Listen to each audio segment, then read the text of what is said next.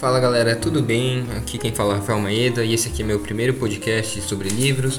Começando então com o podcast número 1 um do livro chamado O Poder do Hábito. Bom, antes de mais nada, já que esse aqui é meu primeiro podcast, gostaria de falar um pouco para vocês o que que vou falar nos meus podcasts, do que que se trata, para que que eu fiz, para que que serve.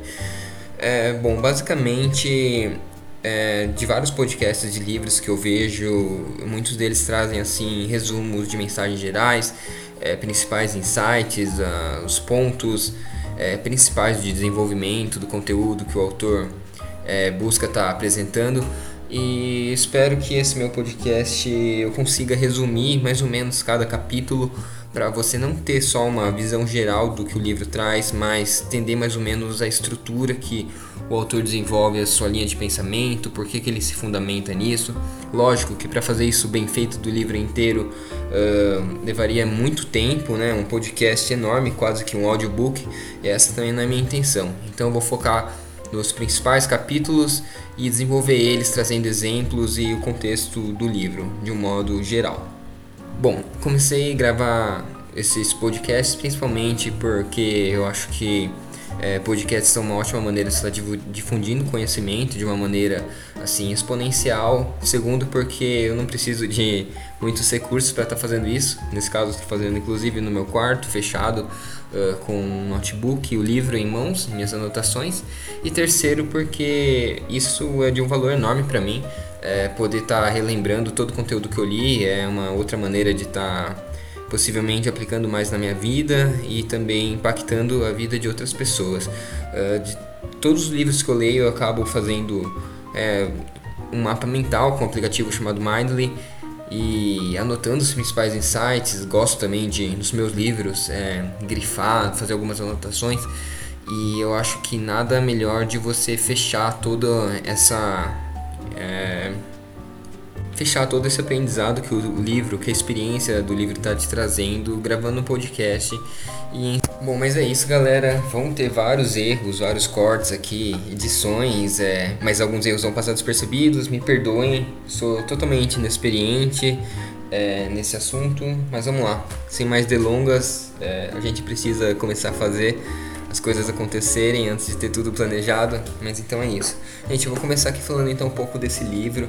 É, o livro ele não é muito comprido. É, se você vê ele, pode até se assustar, mas ele tem muitas páginas de notas e agradecimentos, né? Porque o autor usou de muitas referências para fazer esse livro. Ele tem cerca de 300 páginas e são basicamente divididos em três partes, né? O primeiro, a primeira parte, o livro fala sobre os hábitos dos indivíduos são três capítulos.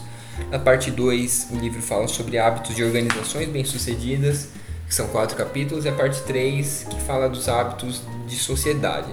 É, certo? O Charles Duhigg, que é o autor que escreveu esse livro, ele também escreveu um outro livro falando sobre produtividade, que é um livro chamado Mais Rápido e Melhor, fica aí a dica. Ele lançou em 2016. Já esse livro, O Poder do Hábito, ele lançou em fevereiro de 2012 mas é até hoje considerado assim um, um dos best-sellers no âmbito de desenvolvimento pessoal, até porque o autor foi muito inteligente em abordar, abordar uma coisa que fala-se hoje em dia e a gente sabe que é uma das bases de qualquer desenvolvimento pessoal, que é a questão dos hábitos. Bom, pessoal, e começando então, o primeiro capítulo dessa primeira parte, que é, é dos hábitos dos indivíduos, esse primeiro capítulo ele traz como pra gente como que os hábitos se formam, como eles funcionam. Esse capítulo ele é bem assim, excepcionalmente bem científico, no sentido de estar tá, em sua mensagem principal ser bem clara, é, em falar pra gente que os hábitos não são assim uma coisa que é uma maneira de pensar que vem domingo de manhã pra gente, faz a gente fazer exercício físico e daí acaba, não os hábitos eles se formam de uma maneira no cérebro, tem assim um, tudo um motivo biológico e um funcionamento que o cérebro acaba passando a seguir para manter aquilo, né? Tem tudo um porquê. E para ilustrar bem essa questão aí de como os hábitos se formam e funcionam, ele traz o exemplo de um paciente chamado Eugene Paul, que é o ele acaba chamando de EP, né? É, pela sigla. E o que acontece? Esse cara aí, ele é um paciente que acaba tendo nenhuma memória. É, tem uma passagem aqui no texto que ele fala que ele toda vez fica surpreso com o funcionamento do controle remoto, aciona, a televisão pelo controle remoto, toda hora, porque para ele é uma constante surpresa porque não tem memória.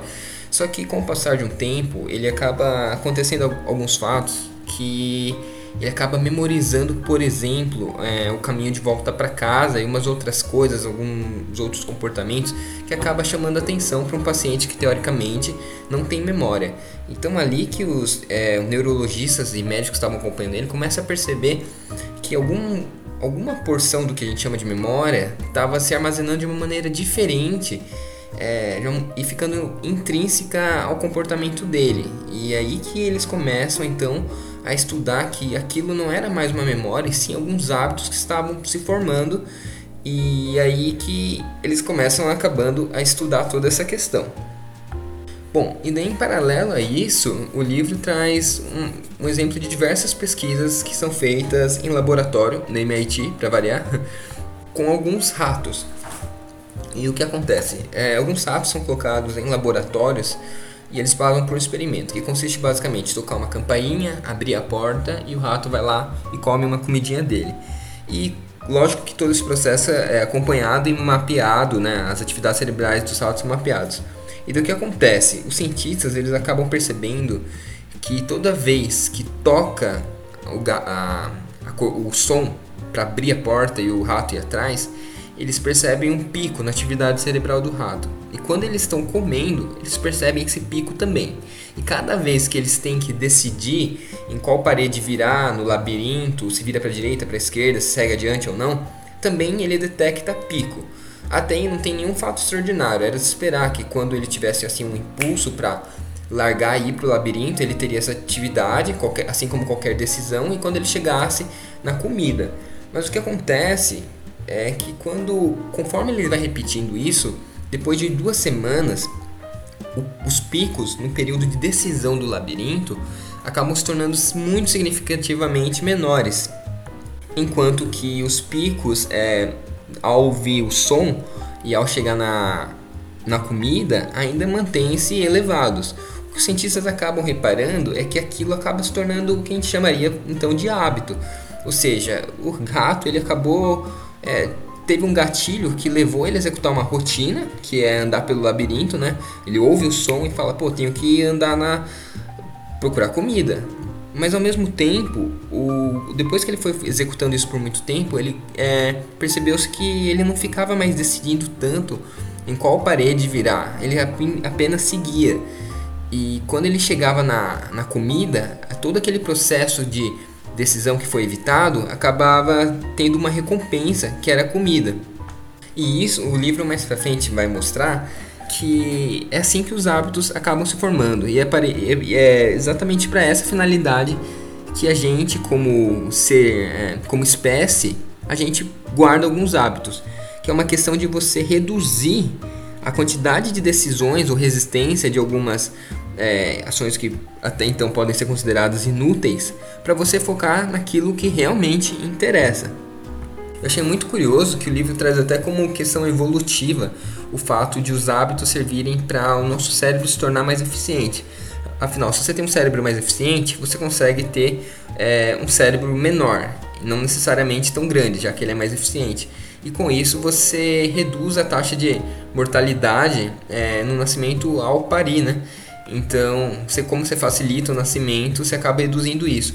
Então, isso vem até de uma diversas questões genéticas é, e biológicas que o livro acaba apontando é, para mostrar como que os hábitos se tornaram importantes não só para o homem, mas como para os animais.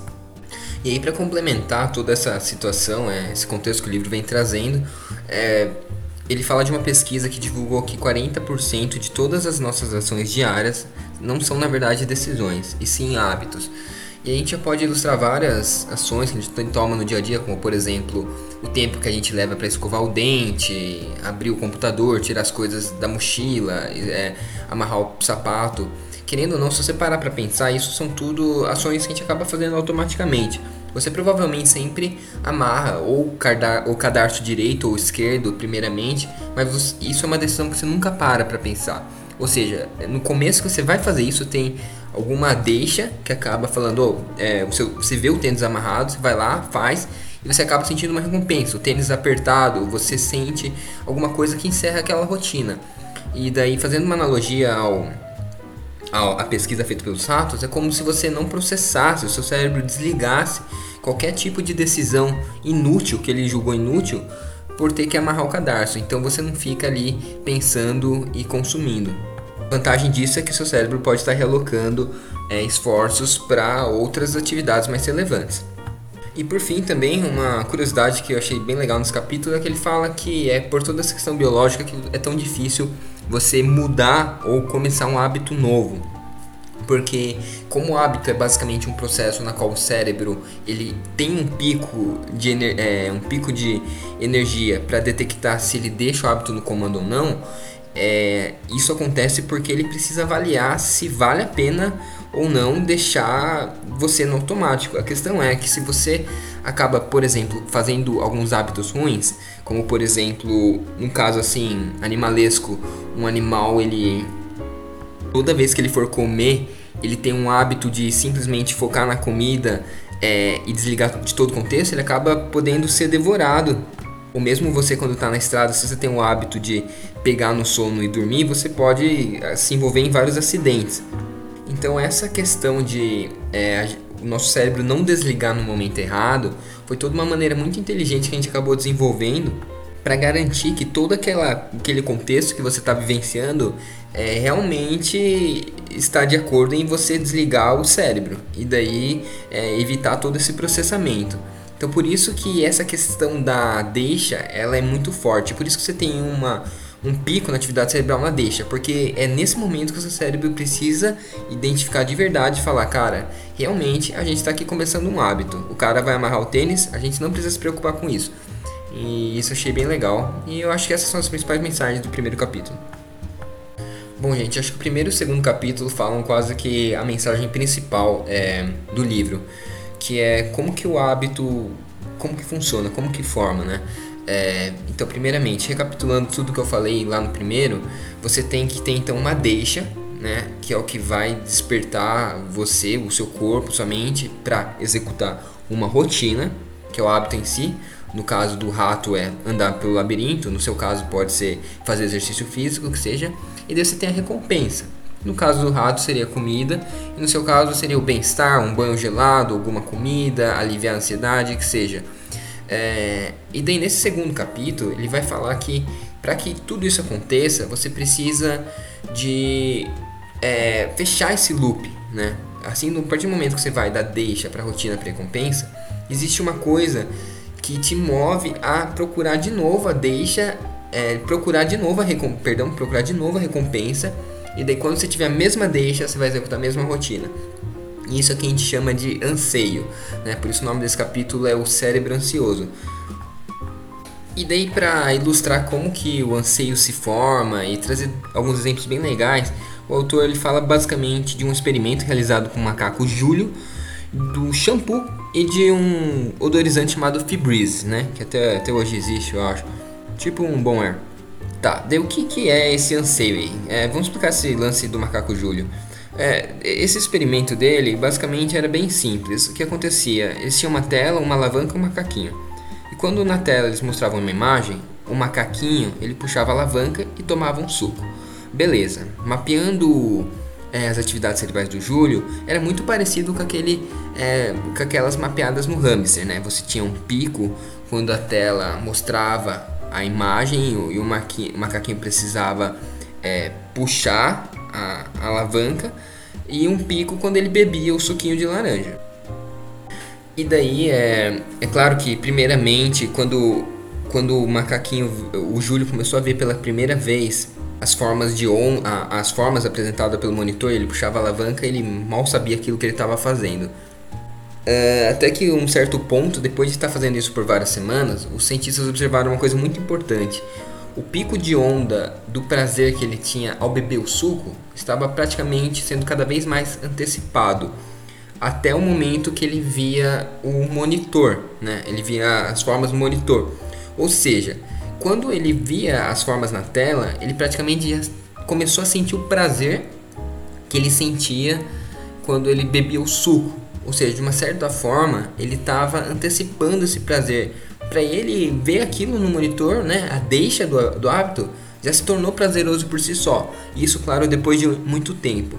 E ou seja, a partir do momento que ele executou a rotina, teve a recompensa, o que esse macaco começou a fazer foi ansiar pela próxima deixa, foi ansiar para é, aguardar ansiosamente até que mostrasse novamente a imagem no monitor, porque aquilo ia dar tanto prazer para ele no momento que aparecesse, porque ele sabia que ele executando a rotina, ele ia sentir a recompensa.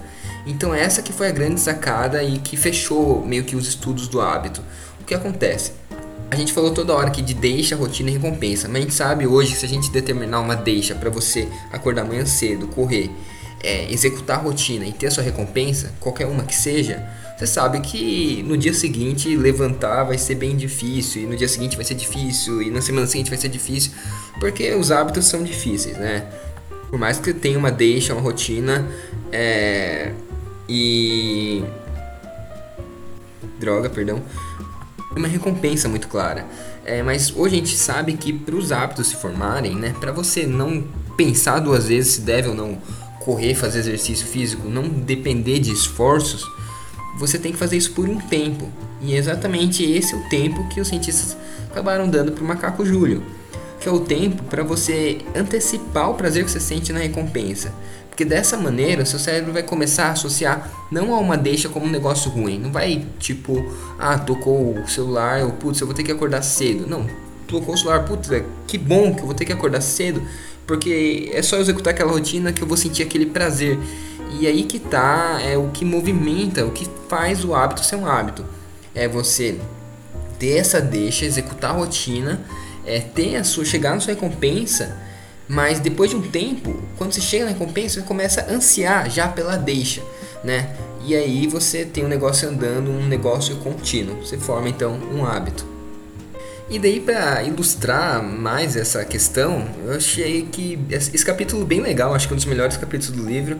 É, o autor ele traz exemplos do nosso cotidiano, que é o Febreze, que é esse odorizante, né, tipo um bom air, e o do shampoo que foi uma jogada de marketing genial que eles fizeram, associar isso a, a vender isso, formando hábitos nos consumidores, e para isso eles precisavam de algo que é, favorecesse a, é, a criação desse anseio, que as pessoas utilizassem o produto, tivessem uma recompensa e que começassem a ansiar por essa recompensa para usar o produto de novo. Daí o livro traz toda uma questão de desenvolvimento de marketing empresarial que é bem legal toda a discussão, como que os especialistas em marketing é, entrevistavam os clientes, percebiam suas falhas. Mas a questão é que quando você usa o shampoo, você faz toda aquela espuma, aquele cheiro, ou quando você escova até mesmo o, escova os dentes, é, aquele gosto de menta, espuma, na verdade nada daquilo está de fato ajudando para limpar os seus dentes ou limpar a sua cabeça. Tudo aquilo não passa de um de uma recompensa, né? Para após você usar isso, no momento que você ter aquela deixa, seja antes de dormir ou seja tomar banho, seu cérebro começa, começar a ansiar por isso. Aquilo é evidente que não serve para nada.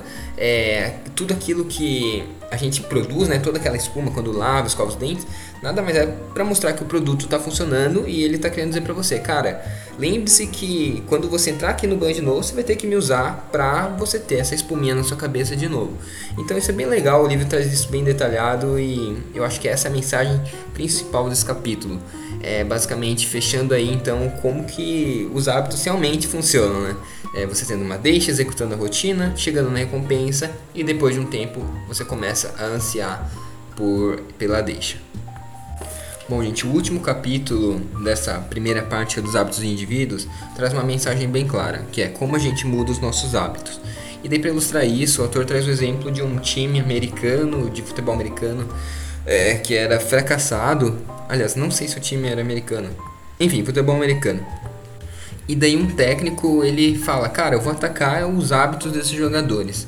E daí ele mostra, né, como que ele fez isso e como que os hábitos mudam. Mas enfim, esse cara acaba levando esse time de futebol, os Bucks, do fracasso para o sucesso. Teve um puta de um resultado.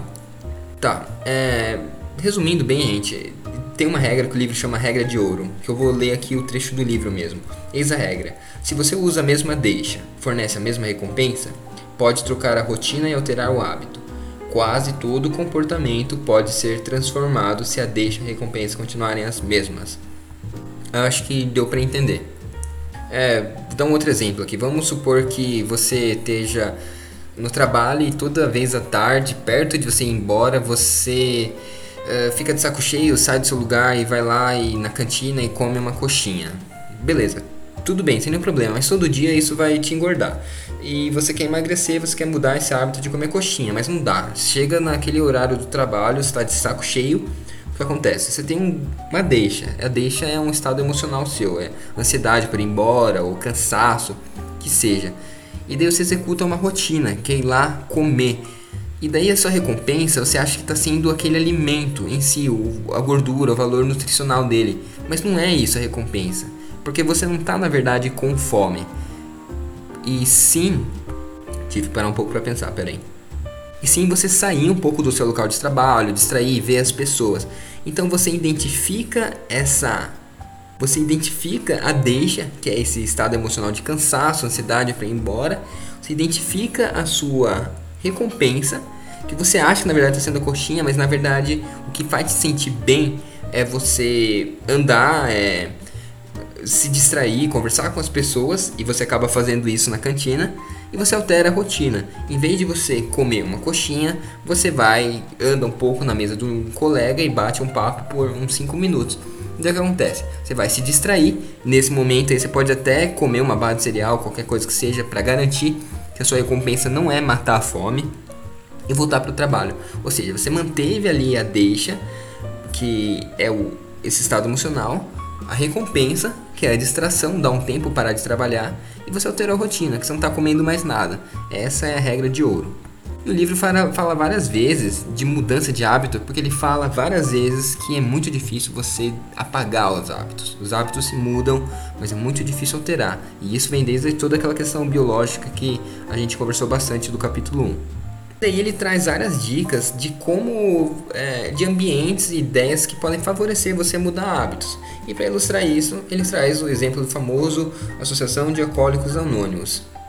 E bom, a gente pode resumir basicamente em três ideias principais que te ajudam em muito, é, você vê por esse exemplo do livro, a mudar os seus hábitos. A primeira delas, ter uma experiência comunitária, né? É, isso é muito presente no Alcoólicos Anônimos e ele fala diversas vezes que quando você encontra uma pessoa que passa pelas mesmas dificuldades, é, acaba executando as mesmas rotinas. A gente não está falando de vício, né? A gente tá falando de, ainda a gente está falando de hábitos. Isso entra um pouco em vícios. Inclusive o livro traz uma boa parte desse texto só diferenciando. É, mas por diversas questões a experiência comunitária acaba ajudando, né? Essa questão de você se ver um pouco nos outros e ver ali um reflexo de suas atitudes e o que, que você pode mudar acaba favorecendo muito mais a mudança do hábito. Segunda coisa, assumir compromisso com os outros. É, isso é parte também de uma experiência comunitária, mas pegando um sentido um pouco mais específico uh, e trazendo um pouco para nós, se você quer fazer uma caminhada todo dia cedo, por que não convidar um amigo que também quer isso e falar, cara, sim, a gente vai. Uma coisa é você não acordar cedo e outra coisa é você não acordar cedo e deixar seu amigo na mão. É, e daí, acho que os dois podem acabar fazendo isso, mas daí vai para um terceiro amigo. Mas enfim, é você estabelecer compromissos com outras pessoas. Isso te ajuda a muito mais a mudar seu hábito. E nos alcoólicos anônimos, meio que sempre você, toda reunião, você está estabelecendo compromisso com todo mundo que está ali, né? Sem falar que o fato de você ir lá e se abrir é quase que uma rotina alternativa para você estar tá bebendo, né? Em vez de você estar tá buscando ansiedade através do álcool, você acaba ali se abrindo e ouvindo as pessoas. Isso é bem bacana. E a terceira, não menos importante, é ter fé.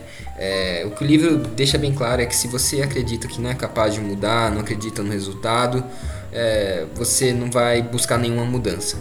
É, é bem genérico mesmo ter fé, mas é, realmente eu acho que é o principal, principal fator para você que quer mudar de vida, mudar de hábito. Bom, gente, assim a gente encerra acho que esse capítulo é o que eu mais falei, mas é o mais longo e eu, eu acho mais importante também. O resto dos capítulos das duas partes, né, de sociedade e empresarial, o autor vai ilustrar mais alguns exemplos, mas por enquanto é isso. Galera, a segunda parte dos hábitos de organizações bem-sucedidas é, começa falando o primeiro capítulo, né, que na verdade é o quarto do livro, começa falando de um cara chamado Paul O'Neill, de uma empresa chamada Alcoa, uma puta de uma empresa extratora de alumínio, uma das maiores do mundo no, nesse ramo, e Paul O'Neill, que é um cara extremamente bem sucedido e acabou se tornando diretor dessa empresa. E daí o livro começa já falando de um discurso dele que causou muita polêmica, porque esse cara ele chegou apontando, a primeira coisa que ele falou foi apontar saídas de emergência, é, e depois falar que olhando para os números da empresa, o que mais precisava ser feito naquela naquelas circunstâncias era melhorar a questão da segurança no trabalho da empresa. E nesse mesmo momento é legal porque todo mundo começa a perguntar quem era aquele cara, é, investidores é, deixam de investir, perdem investidores, gera bastante polêmica lá entre os outros diretores. É, mas tudo isso para falar de uma coisa que o livro vai chamar de hábito angular. O que acontece? É, esse cara, Paul Neil, ele viu basicamente que estava acontecendo muitos acidentes no trabalho de trabalho naquela empresa e que se ele melhorasse aquilo, é, por menor que seja cada uma dessas melhorias, ele ia acarretar um monte de outras melhorias consecutivas que acabar melhorando muito o desempenho da empresa. E é dito e feito, é exatamente isso que acontece. Quando a gente fala de um hábito angular, gente, a gente está falando de hábitos que são pequeninos e por si só eles não trazem tanto resultado. Uh, um exemplo bem claro que é sempre falado é o hábito de fazer exercício físico, né? A sua vida ela é totalmente corrida, você não consegue ler livro, não tem tempo para separar para desenvolvimento pessoal, não tem tempo para família, mas daí você acorda, resolve colocar um hábito de acordar meia hora mais cedo e fazer aquele exercício físico. O que acontece? O fato de você fazer feito exercício físico, provavelmente toda aquela é, o fato de você aerar mais a cabeça naquele momento, ter mais disposição física, vai fazer com que você tenha um melhor desempenho no trabalho. E esse melhor desempenho no trabalho vai fazer com que você receba talvez uma promoção ou que você consiga vir embora um pouco mais cedo para casa, investir mais em si, passar mais tempo com a família. Enfim, aqui esse capítulo ele ilustra muito bem a grandiosidade de você ter hábitos angulares. No caso da Alcoa, o que aconteceu é que com as medidas rígidas de segurança que o povo estava colocando, é, delimitar áreas de risco, investimento em equipamento de segurança, mapear onde estava acontecendo mais acontecimentos, acabou fazendo com que os funcionários acabassem se tornando muito mais produtivos, porque eles perceberam toda aquela preocupação com eles e a gente sabe que quando um funcionário acaba é, se é, se acidentando, tem todo o processo de indenização, um recesso que acaba prejudicando muito a empresa. E daí, conforme esses cuidados foram aparecendo e essa produtividade de cada funcionário subindo, percebeu-se uma redução muito grande de desperdício e mais investimento. Enfim, tudo isso acabou caetando num puta de um lucro e um decolamento dos resultados da empresa. Paul Neil estava muito certo. E tem um exemplo bem legal também é, que o autor fala é, para ilustrar toda essa questão é de, uma, de um termo que ele chama de pequenas vitórias. Pode-se dizer, pelo que eu entendi e interpretei, as pequenas vitórias são toda vez que você acaba cumprindo esse hábito angular ou outras pequenas ações que podem melhorar seu dia. Uma pequena vitória pode ser bem simples, mas desculpa falar, mas as mães estão sempre certas, é você acordar e estender a cama. Cara, quando você acorda e estende a cama, se você tem 100 coisas para fazer, que seja, é, se, se, você se, se propõe a acender a cama, você vai ter 101 coisas. E acontece que quando você acorda, no momento que você acorda e estende a sua cama, você já fez uma das 101 coisas. Então é muito mais provável que você termine as outras 100 do que você acordar e não fazer nenhuma. Parece besteira que eu tô falando, mas isso faz muito sentido quando a gente para para analisar a vida do Michael Phelps, por exemplo. Esse cara sempre ele acaba cumprindo a sua prova de 200 metros, sei lá, é, com extrema. É, com uma performance assim. Tive que pausar porque não veio a palavra na minha cabeça. Performance maestral. É, ele sabe visualizar muito bem, ele sabe tudo exatamente o que ele tem que fazer. E daí o livro fala um pouco da rotina dele, como que é antes. Ele, esse cara ele dorme sempre muito bem, ele acorda, faz um, sempre a mesma série de alongamento, ouvindo sempre a mesma música, é, toma sempre a mesma refeição, daí no local da prova ele sempre tem aquele hábito angular de andar é, perto da prova, porque aquilo faz com que ele se acalme mais, se sinta mais à vontade, conheça, é, não fique nervoso, preocupado. Enfim, ele é, o que passa na a questão é que quando, que quando ele vai pular para nadar, o que passa na cabeça dele é o que ele já fez de das 30 coisas que ele tem para fazer antes da prova, as 29 ele fez com extrema perfeição, porque ele sempre faz aquilo. O alongamento, a música, a refeição, estender a cama.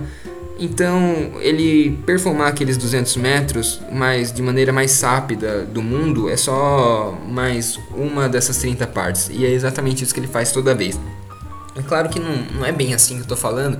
É, a gente sabe da dificuldade de ser um atleta, do desempenho que esse cara tem, mas é, aí a gente vale ressaltar, parar para pensar um pouco em quais são os hábitos angulares que a gente pode estar tá fazendo que acabam melhorando muito mais sua vida, né? É, e quais são essas pequenas vitórias que a gente pode colocar no nosso dia para garantir, para a gente chegar no final do dia e falar assim, cara, eu ainda não consegui é, fazer exercício físico, mas hoje eu já consegui beber mais água, hoje eu já estendi minha cama, acordei mais cedo. E são essas pequenas vitórias que acabam motivando a gente e cultivando hábitos cada vez maiores. E seguindo então para o quinto capítulo, é, esse capítulo ele fala basicamente do que o autor considera um dos maiores, se não o maior hábito angular, que nada mais é do que a força de vontade. Parece meio estranho de falar assim, mas ele acaba desenvolvendo um pouco mais algumas ideias legais. Fala da Starbucks e como é, eles procuram muito desenvolver nos funcionários um um hábito organizacional que leve à autodisciplina. Ele fala também de uma coisa muito importante chamado de é, pontos de inflexão, que a gente vai falar aqui agora. Bom, gente, o autor ele relembra um experimento bem famoso, que é um experimento dos marshmallows e crianças. Uh, numa escola, eles pegaram várias crianças, distribuíram marshmallows, um para cada, e disseram que se eles ficassem um tempo sem comer o marshmallow, quando eles chegassem, quem não comeu marshmallow ainda ia receber um outro de recompensa. E dessa pessoa vai embora. Mas ela disse: Claro, você pode comer aqui agora o marshmallow se quiser, mas não vai receber recompensa. Mas tudo bem. Quem que você acha que comeu? Você acha que a maioria comeu ou a maioria ficou guardando, esperando uma hora para comer aquele marshmallow? Todas as crianças com fome. É, gente, é, é, esperado que a grande, grande maioria não, porque é redundante, mas a maioria das crianças iriam comer o marshmallow. E quando passou então esse tempo, sei lá, uma hora, e a, e a professora chegou novamente, viu aquelas que tinham esperado, as poucas que é, es, escolheram esperar para receber mais marshmallows, é, acabaram ganhando na brincadeira. E daí, como toda pesquisa, acabaram acompanhando essas crianças se desenvolveram e viram que elas entraram nas melhores universidades. Tudo isso porque elas tinham uma coisa que a gente chama de disciplina, força de vontade. E para o autor, uma das coisas que é, acaba facilitando muito a gente ter força de vontade é a gente saber controlar os nossos pontos de inflexões. Uh, para ilustrar isso, o que, que, é esse ponto de inflexão? É, é, é quando você tem algum problema, alguma distração ou qualquer fator que acaba você te desvirtuando a cumprir o hábito e te atrapalhando nisso. É, Para ilustrar isso, o autor traz exemplo de pacientes que estão se recuperando, idosos que estão se recuperando de cirurgias no joelho. E esses caras são colocados dentro de uma clínica de reabilitação, são colocados para fazer caminhada. É, eu, eu, sinceramente eu não lembro muito bem dessa passagem do livro, não me chamou muito a atenção assim. Mas o que acontece é que todos eles tinham a mesma recompensa, que é encontrar a esposa em tal momento. Uh, mas quando chegava um determinado percurso da caminhada, o que era esperado, e eles foram instruídos para isso, eles sentiam muita dor no joelho. Eles poderiam escolher seguir adiante com sua força de vontade ou voltar para trás. E muitos deles escolhiam voltar para trás porque a dor era insuportável. Mas alguns deles, como isso foi feito com base em uma pesquisa, foram instruídos para planejar o que, que, eles iam fazer quando sentissem aquela tamanha dor. Eles foram avisados eh, anteriormente. E daí, esses caras, eles seguiam adiante, apesar da dor, e até que eles chegavam à recompensa. Até que chegou um momento que a força de vontade deles era tanta em chegar na recompensa, que parece que era encontrar a esposa ou, ou chegar no final do percurso, que eles acabaram ignorando totalmente a dor. Eles desenvolveram esse hábito da força de vontade, contornando esse ponto de inflexão. E daí a dica que o autor dá pra gente é mapeie quais são os seus pontos de inflexão e saiba como vocês vão contornar com eles. Saiba como vocês vão lidar para que isso não seja um problema quando você tiver que é, executar uma rotina e você depender dessa sua força de vontade para prosseguir adiante. Tá, daí a gente vai para a famosa empresa de Starbucks é, de atendimento excepcional que o autor fala que ele dá um exemplo de um carinha aqui que tem uma mega de uma força de vontade, mas acho que a questão principal aqui é que a Starbucks é uma empresa que focou bastante o treinamento dos seus funcionários em desenvolver essa técnica para identificar pontos de inflexão. A questão é que, apesar de eles terem recebido todo diversos hábitos, é, perdão, diversos treinamentos falando da autodisciplina, como se comportar, atender bem o cliente, quando você vai atender um cara e o cara é irritado te dá um tapa na cara, você acaba, ou se acontece qualquer situação que você não é esperada, você acaba saindo do seu hábito ou saindo, perdendo. É, se abrindo totalmente a sua força de vontade e executando coisas que você não deveria, como talvez xingar o cara, ou demorar para entregar o pedido, ou não, não ser tão simpático.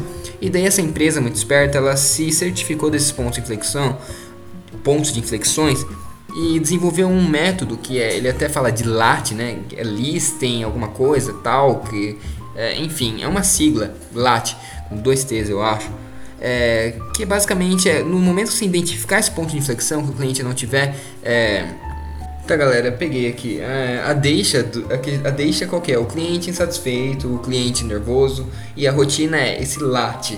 É, listem é, acknowledge, reconhecimento, né? Você reco é, ouve, reconhece, take an action, thank, agradece e depois e, explain. Eu quis ver aqui certinho, fiquei curioso. Mas é basicamente isso, é, é, é esse treinamento aí ferrado que os caras têm que identifica esses pontos de inflexão. Ou seja, eles já estão preparados e por isso eles conseguem ter essa força de vontade, é, tendo a recompensa do cliente satisfeito, né, ansiando por isso e manter um, um atendimento de uma grande qualidade.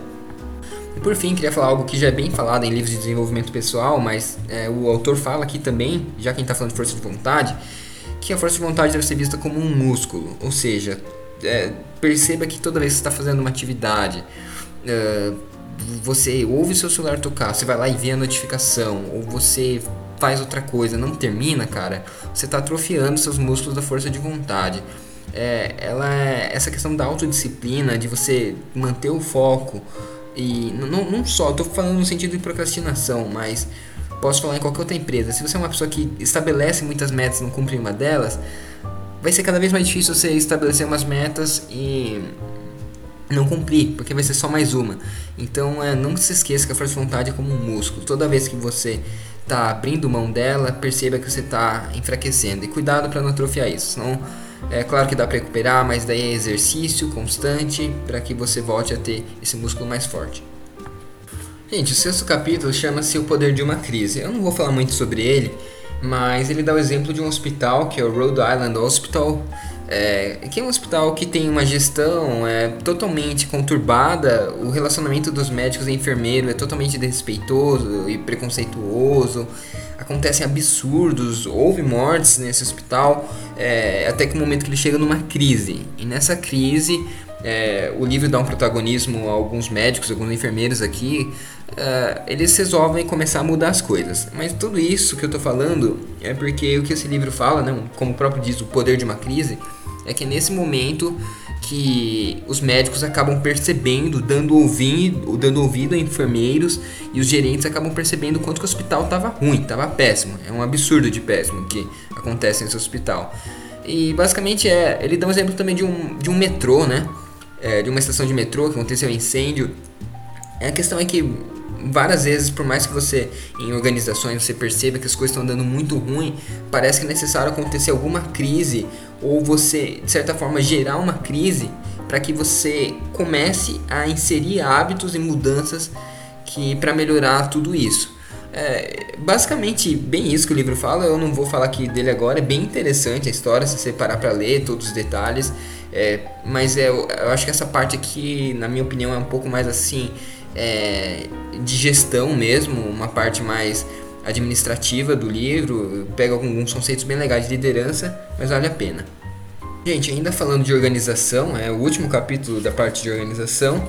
O que esse livro faz é falar um pouco dos hábitos voltados mais, como os hábitos podem ser utilizados mais nessa parte comercial, né? Uh, foi isso que a empresa Target fez. Porque ela estava identificando pessoas que eram grávidas antes mesmo das pessoas grávidas contarem para seus familiares. É, e como eles faziam isso? Através de hábitos dos consumidores. E daí algo que dá um bom respaldo para toda essa pesquisa do livro é, é, toda a tecnologia nessa questão de mapeamento de dados, até mesmo inteligência artificial, que os algoritmos acabam analisando e identificando padrões de consumo que eles começaram a perceber que os clientes estavam é, grávidos, né? Parece-me que tem muitas coisas específicas que as grávidas compram quando ficam grávidas e foi isso que esse supermercado, o departamento de inteligência, acabou identificando. Acho que novamente essa, esse capítulo é um pouco mais a parte de gestão, assim mesmo, em um capítulo mais relacionado ao empreendedorismo, que ele traz vários insights legais. Mas ele faz uma relação que eu achei bem interessante, que é que ele fala um pouco desse desconforto do cliente, lógico, né? Em saber que sua filha, sei lá, tá grávida de você mas é, e daí ele puxa para um outro lado de uma música né, que foi lançada, eu acho que todo mundo conhece, é Hey Ya, né? Ya. Essa música aí, não sei se você sabe, mas ela foi feita para ser um estouro, ser um sucesso mesmo. É, ele faz essa relação, gente, do estouro da música com essa insatisfação dos clientes, falando que a gente tem uma tendência natural a rejeitar o que é o desconhecido. Gente, resumidamente, é, essa música foi feita através de algoritmos científicos e pesquisas. Ela foi feita para ser um estouro mesmo, mas quando lançaram ela, foi um fracasso. É, perceberam que ela era bem diferente de algumas outras músicas, mas eles apostaram isso porque essa música foi feita para ser um sucesso. E daí o que eles fizeram foi uma técnica meio que de sanduíche. E daí novamente entra a ciência neurológica do hábito por trás disso. Porque quando você está ouvindo uma música, você ouve ela inconsciente, né? Você não fica ali analisando toda vez o que é a música. É, provavelmente você ouve música quando está dirigindo, fazendo alguma outra atividade. Raramente você tira a música fala para, oh, vou analisar essa música aqui. E daí quando você vê uma música, que por mais que ela tenha sido toda. Teve um puta de um desenvolvimento por trás, uma inspiração, mas ela é diferente, ela é desconhecida, é, aquilo acaba consumindo um pouco do seu cérebro porque você fica prestando atenção, afinal, ela é desconhecida. Isso exige muito esforço mental. Os ouvintes de rádio eles não querem tomar uma decisão consciente toda vez que uma música nova é apresentada. Daí uma ideia que eu já até vi em um, outros, é, acho que foi no livro originais, outros livros de empreendedorismo, que é você pegar uma coisa nova, embalar, embalar numa embalagem velha e fazer com que o desconhecido pareça familiar. Sim, usei algumas palavras do livro mesmo. E daí, retomando então o que eles fizeram através da, a, da técnica sanduíche, foi colocar uma música que era favorita, top, todo mundo conhecia, todo mundo já tinha ouvido milhares de vezes, colocar a música Hey A, e depois colocar uma outra música favorita tal, tudo que todo mundo já conhecia. Gente, é bem legal, o livro traz até exatamente qual que era a playlist, de qual ano que tocou. Ó, tem Three Doors Down, Maroon 5, é, Justin Timberlake. Bem legal. E daí com o passar do tempo, aquilo que era novo, como estava embalado, inchado com músicas que eram velhas, antigas, todo mundo já conhecia, acabou não despertando tanto desgaste mental em as pessoas ouvir. E logo essa música acabou estourando nas rádios, virando todo um sucesso.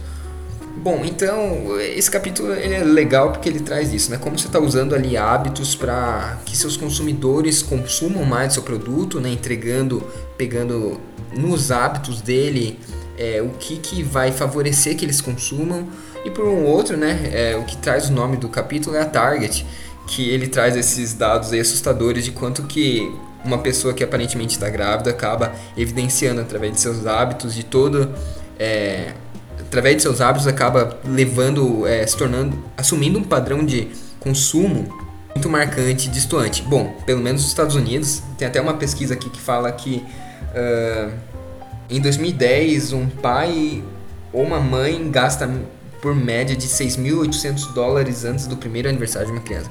Tipo, é dinheiro pra caramba. É, e aí você vê quais são é, as vantagens de você estar tá estudando os hábitos para estar tá mapeando ou vendendo mais do seu produto. É isso que o capítulo fala. E é muito bom.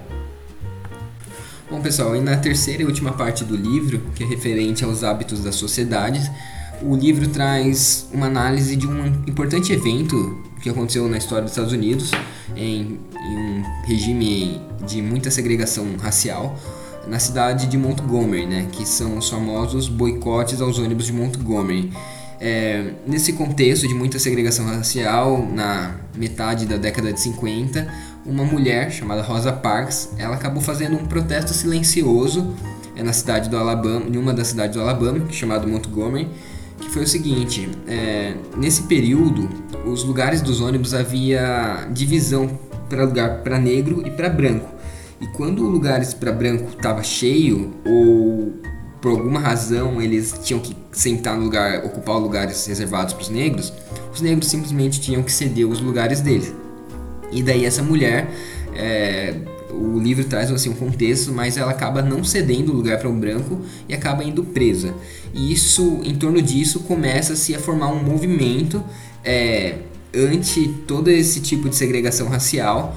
E daí o livro ele vai detalhando para você elementos que caracterizam o surgimento de um movimento é, um, um movimento é, o que, que faz eles surgirem, o que, que faz eles desenvolverem e conectarem as pessoas em busca de um único propósito. E daí aqui lendo um trecho do livro que resume bastante, é, ele aborda isso no começo e no final do capítulo, que por autor, o movimento ele começa devido aos hábitos sociais de amizade e os laços fortes entre os conhecidos próximos, né? Ou seja, você começa primeiramente num um laço mais pessoal, mais próximo, e ele cresce devido aos hábitos de uma comunidade e aos laços fracos que unem vizinhanças e clãs, e depois, por fim, o movimento perdura porque os líderes de um movimento dão aos participantes novos hábitos. Ou seja, ele vai sempre caracterizar é, todo, desde o início ao desenvolvimento e é, quando é, fazer em futuro do movimento em si, sempre com hábitos sociais.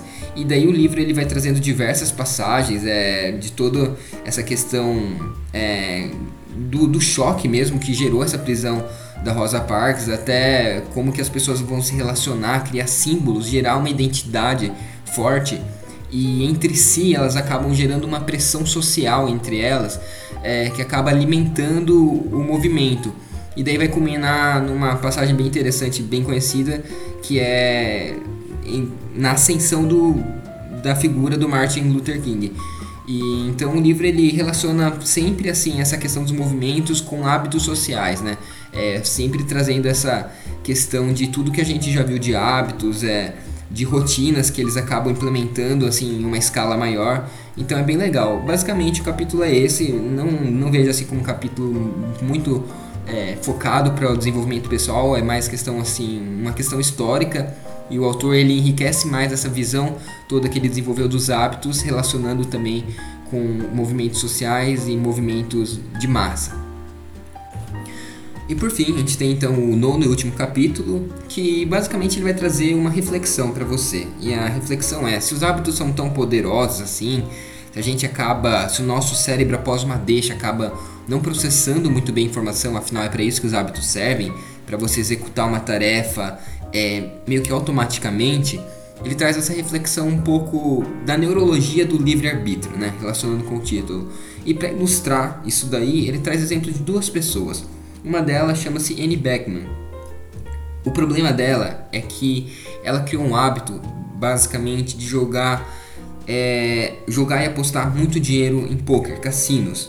E daí ele conta toda a história dela, cheia de uh, oportunidades de acabar pegando seu dinheiro de volta. E ela vai lá, aposta tudo e perde. Essa mulher, ela simplesmente não conseguia ficar com o dinheiro parado. Ela sempre apostava e perdia tudo. E fala de diversas perdas pessoais, problemas na família, o mal que isso acarretou para a vida dela e das pessoas que estavam próximas.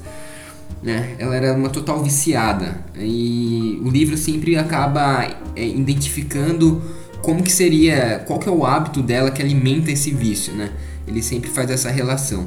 Bom, e o outro caso é de um cara chamado Brian Thomas, Pode ser até um pouco assustador, mas esse cara, quando, enquanto estava dormindo, ele acordou de uma maneira totalmente sonâmbulo e matou a mulher dele. É, o que esse cara. O, o, evento que aconteceu com esse cara foi denominado por terror noturno, né? É uma coisa que aparentemente acontece em diversos níveis, mas no nível desse cara, ele assumiu. É, ele estava tão inconsciente que foi capaz de matar a mulher dele. Tá, e daí o livro traz essa reflexão, porque esse cara, depois de um julgamento muito difícil, ele ainda foi inocentado. Já a mulher, ela foi totalmente acusada e de ser totalmente culpada por seus atos. E daí vem a seguinte reflexão que o livro traz e, e ele explica, o autor passa o ponto de vista dele, que é como que pode um homem que matou uma mulher inocente ser inocentado enquanto outra que perdeu o dinheiro dela é, ser toda julgada. Eu não lembro se ela foi presa ou se teve algum processo, mas acho que ela só perdeu muito dinheiro afetou muito a família dela, sabe? Quem ali carrega a maior parte da culpa? E daí ele ele fala acima de tudo que a deixa pro Brian que estava dormindo é, não tem como ele assumir. Em nenhum momento que ele, quando foi dormir, ele pensou, cara, quando eu estiver dormindo, eu posso ter alguma deixa no meu cérebro que vai me ativar esse meu terror noturno e nesse sonambulismo eu posso matar a minha mulher. Já a senhorita N, ela sabia exatamente quais eram as deixas que alimentavam o vício dela. E ela pode simplesmente não acabar jogando e apostar o dinheiro no automático. Mas a partir do momento que ela permitia que essas deixas invadissem e tomassem conta do cérebro dela, vamos dizer assim, uma total viciada, ela assumia a culpa por causa disso. E daí o livro ele encerra falando de uma questão bem legal que o primeiro passo para você querer mudar um hábito, para você querer criar um hábito, é, perder hábitos, vamos dizer assim, o primeiro passo é você querer, é você assumir a responsabilidade, é, identificar as deixas e saber os seus pontos fracos e os seus pontos fortes, né? Então, primeiro de tudo é esse querer e é nesse momento que pro autor a Anne pecou, né? É, deixou totalmente de lado, enquanto o Brian não tem como a gente é, alegar que ele seria o culpado por isso. E, enfim. Bom pessoal, agora eu disse para vocês, o livro tem nove capítulos, mas ele tem um apêndice que é como você muda os hábitos. Eu vou fazer uma maneira mais resumida aqui, porque eu já falei bastante deles é, na primeira parte que é com relação aos, aos hábitos dos indivíduos. Que o autor ele fala isso, mas aqui ele traz de uma maneira mais resumida e um pouco mais pragmática. Mas ele traz quatro passos. Uh, o primeiro deles é para você identificar a rotina. Então aqui utilizando o exemplo do próprio autor, né, que ele fala que tinha um hábito péssimo que no meio do trabalho, ele ia à cafeteria, à cafeteria para comprar um cookie com chocolate toda a tarde. Uh, e ele está falando aqui, vamos supor que você queira emagrecer. Isso não vai ser legal para você. Então, beleza, você identificou a rotina. Tá, eu quero emagrecer, se toda tarde eu comer um cookie, eu não vou conseguir isso mesmo. Beleza, o segundo passo é experimente recompensas. Bom, com isso ele está querendo falar o seguinte para você: será que a sua recompensa, no caso, é tá matando a fome? Será que é o açúcar do donut? Será que você realmente precisa comer alguma coisa? Porque se você come um cookie para matar sua fome, você pode muito bem ir até a cafeteira, né, mantendo essa rotina a princípio, mas em vez de comer um cookie, comer algo mais saudável com menos açúcar. Uh, e daí ele fala que provavelmente nesse caso de trabalho, a sua recompensa às vezes é simplesmente é, parar de trabalhar um pouco, descansar, é, aliviar a ansiedade, algo que está te incomodando, é, e daí simplesmente, em vez de ser a cafeteira, cafeteria, né? Perdão, tô falando errado toda hora. Em comprar um cookie e comer, você pode ir na mesa de um colega e conversar. É, e daí provavelmente você vai ter a recompensa que você também tem da cafeteria, só que você não vai estar comendo cookie. E daí então voltar para o seu trabalho. Só que ele fala de uma maneira que é para você estar sempre assim se analisando como que você tá, o que você está sentindo, o que vem na sua cabeça, o que, que você está vendo. Uh, se você realmente quiser mudar um hábito, ele dá várias dicas assim de você pegar um papel, anotar. Hoje estou com fome. É, hoje estou muito, muito, muito cansado. Eu preciso aliviar, conversar com alguém, porque aí você vai começar a identificar melhor qual é a recompensa que está de fato alimentando aquela sua rotina. E daí a terceira, o terceiro passo é isole, isolar sua deixa, né? É, o que, que faz você levantar e, e ir lá para a cafeteria, é, para cafeteria comer o cookie? Será que é um cansaço? Será que eu estou trabalhando muito?